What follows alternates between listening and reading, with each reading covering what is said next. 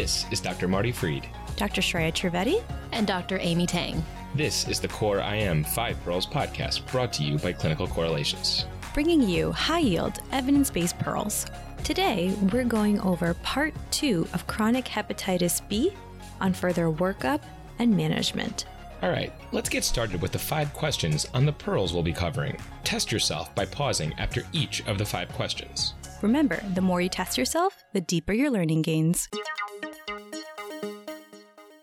Pearl 1 Initial Evaluation of Chronic Hep B Infection. What makes up a focused history, physical, and lab workup in evaluating a patient with chronic Hep B? Pearl 2 Imaging Workup. What is the best imaging to evaluate for intermediate stages of liver fibrosis? And what are some screening tools you can use to estimate fibrosis if you don't have imaging available to you? What are the limitations of these screening tools? Pearl 3 Treatment for chronic Hep B. What factors do you use to assess which patients warrant treatment?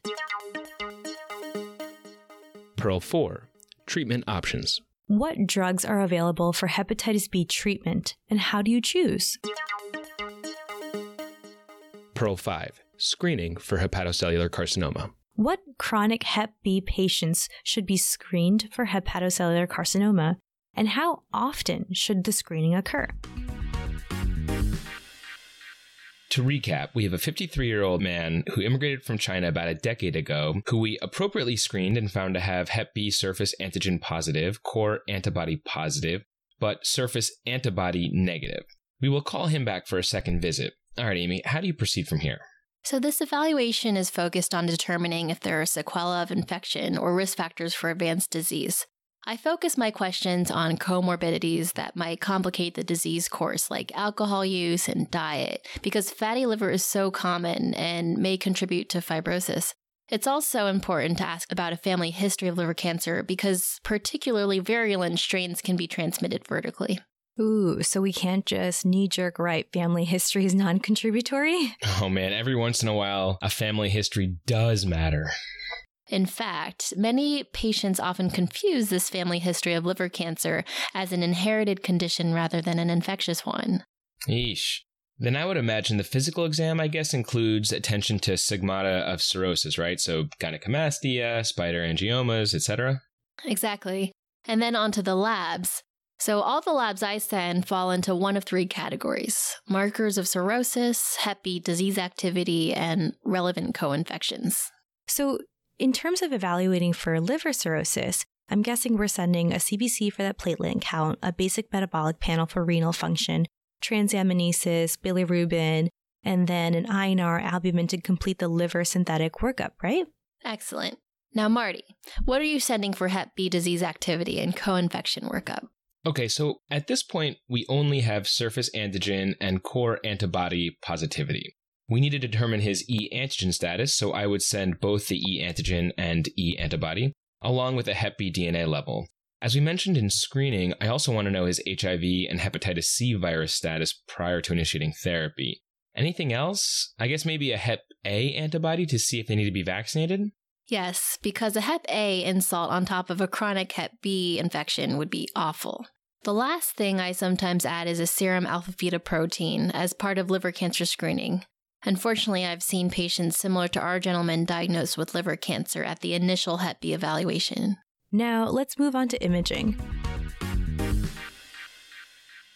I would imagine everyone gets a right upper quadrant ultrasound to evaluate for cirrhosis.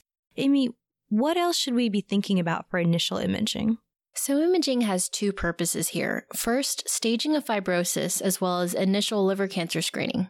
Unfortunately, ultrasound alone doesn't have the resolution we need to evaluate intermediate stages of fibrosis, which is common in someone like this who's probably been living with Hep B for his entire life. Yeah, I saw the newest addition to the AASLD guidelines, and there's a bigger focus on fibrosis assessment to determine treatment. So, are you saying he needs a liver biopsy? While liver biopsy has been considered the gold standard, it's prone to sampling errors, not to mention potential bleeding complications for the patient. There are a few newer, non invasive techniques worth mentioning. There are proprietary serum tests. One is called FibroSure that can be expensive. Alternatively, there are a few scoring tools used to estimate fibrosis called the APRI or FIB4 scores that use AST to platelet ratios. So both the FIB4 and the APRI scores are available on mdcalc.com and the QX Calculate app that I use on my phone. Good to know. But from my reading, it looks like the APRI and the FIB4 scores are going to be normal in most patients and only abnormal with advanced cirrhosis. That's why some of the imaging modalities for fibrosis assessment can be more helpful for the intermediate stuff. The best studied is called transient elastography. The brand name is FibroScan, which is recommended by the AASLD. This is relatively new, and sometimes it's tricky to locate a machine, but most major medical centers have one nowadays. It basically uses ultrasound to determine the stiffness of the liver and converts its measurements into the METAVIR scoring system, which is the same system used for liver biopsies. So the, the METAVIR scoring, that's the 0 to 4 scale, right? F0 is a normal liver and F4 being cirrhosis? Exactly. And everything between is a gradient. So scores like F2 and F3 will likely change management and a cool thing about the FibroScan is that it gives a measure of steatosis in addition to fibrosis, which can help to distinguish between fatty liver induced changes from Hep B induced. That sounds awesome. Amy, I can imagine a person practicing where either FibroScan isn't available yet or the patient potentially can't afford the proprietary scan. What do you do to evaluate fibrosis in those settings? So, in those settings, we're back to our lab scoring systems like FIB4 and APRI remember their limitations that we only might be catching cirrhosis. Hmm, interesting. So let's recap. At this stage of the game, we've diagnosed chronic Hep B infection, taken a focused H&P to assess for sequelae of disease like cirrhosis. We evaluated for family history of hepatocellular carcinoma, sent off some initial workup to evaluate for liver disease, characterized the disease activity, looked for co-infections. Sounds like we're on to the treatment phase, guys.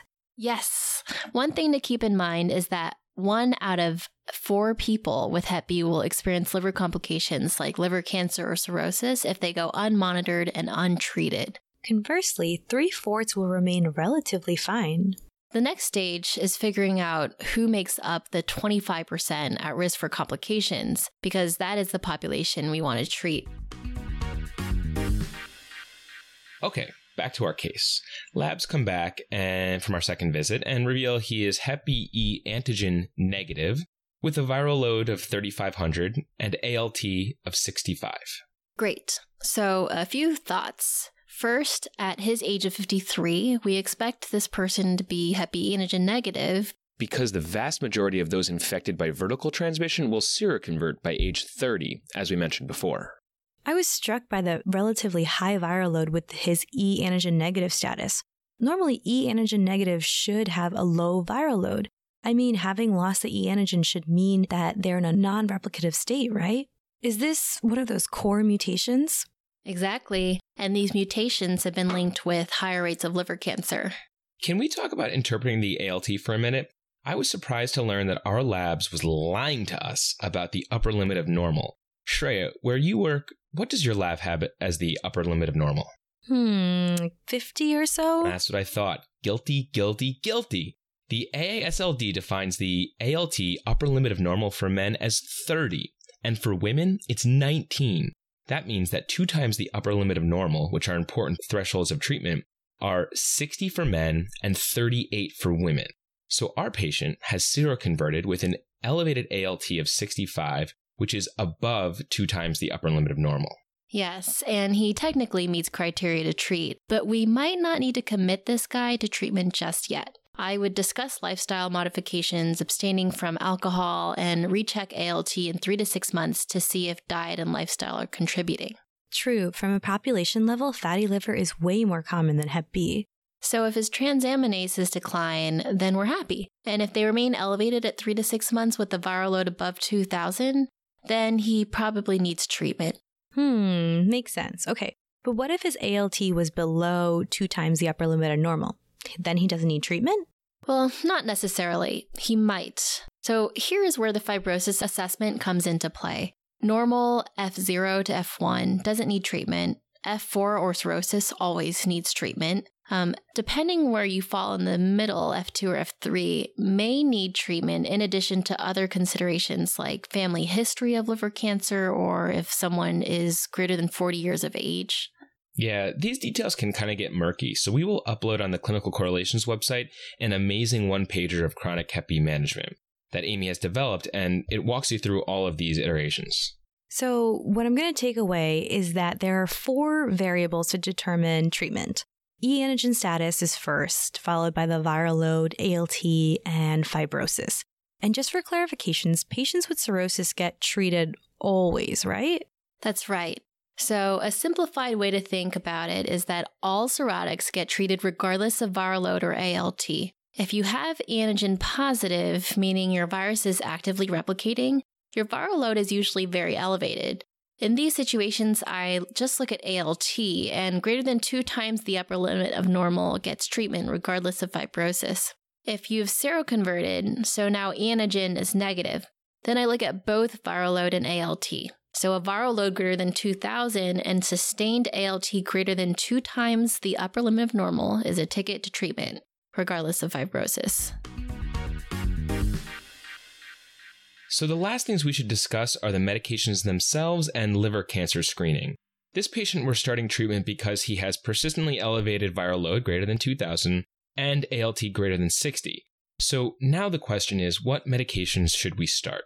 At this point, there are three first line nucleoside or nucleotide analogs, which are excellent and have little to no risk for resistance entecavir and two versions of tenofovir, TDF, which has the trade name of Viread, and TAF. The trade name is Vemlidy. The new form, TAF, is a prodrug and more specific to hepatocytes, so it theoretically has less side effects.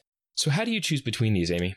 Three things I think about are renal function, bone health, and pregnancy. TDF, the old tenofovir, has been linked with rare acute renal failure from Fanconi syndrome and osteomalacia in patients with baseline impaired renal function or risk for osteoporosis. So I will usually opt for entecavir or TAF, the new tenofovir, in these settings. However, TDF is pregnancy category B and the only option suitable for pregnant women um, or women of childbearing age.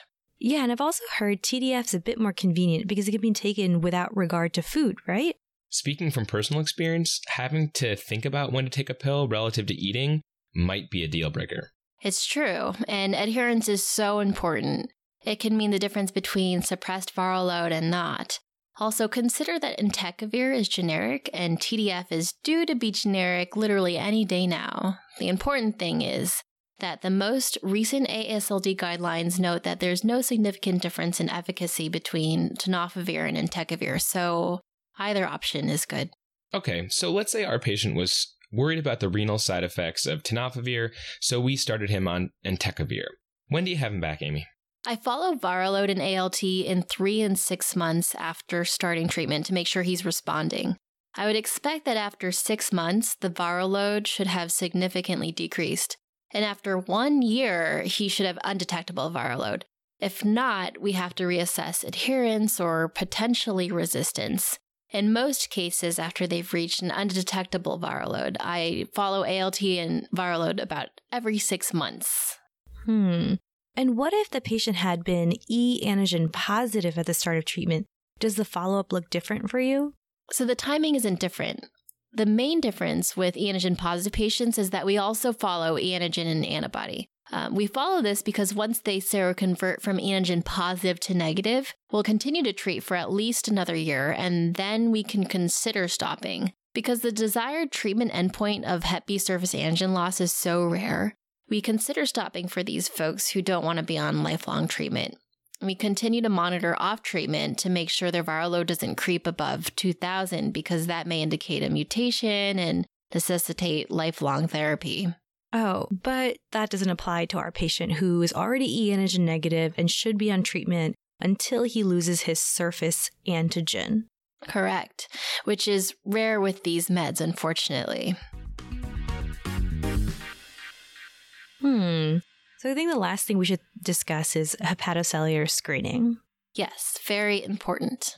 The screening guidelines are based on a couple risk factors, including ethnicity and the sex of the patient. For reasons that aren't clear, African patients have a higher risk of HCC, and so we start screening at the time of diagnosis. Asian men are also at higher risk for developing HCC, so we start at age 40, and Asian women, we start at age 50. Uh, we also screen everyone with a personal history of cirrhosis or family history of liver cancer. Um, Amy, forgive the question, but what about us white dudes? How often do we get screened if we have chronic Hep B? Well, unless the person is cirrhosis or a family history of liver cancer, there's insufficient data to support routine liver cancer screening for other ethnicities. Okay, so how do you screen and how frequently do you screen? We screen with an abdominal ultrasound plus or minus a serum AFP every six months. So, AFP or alpha fetoprotein is not a good test alone, but one study in China demonstrated that AFP with ultrasound was better than ultrasound alone. So that's why we include it for certain folks. Hmm. And then is there any role for a more advanced imaging like a triple phase CT or an MRI? I reach for these when the ultrasound comes back with a concerning lesion. In these settings, MRI is usually the best step, though triple phase CT is also okay. So the takeaway is to do liver cancer screening with an ultrasound plus minus an AFP every six months in a Hep B patient if they are one, African, and this is at, at the age of diagnosis, no matter what age they are, two, Asian men greater than 40 years old, and lastly, Asian women greater than 50 years old.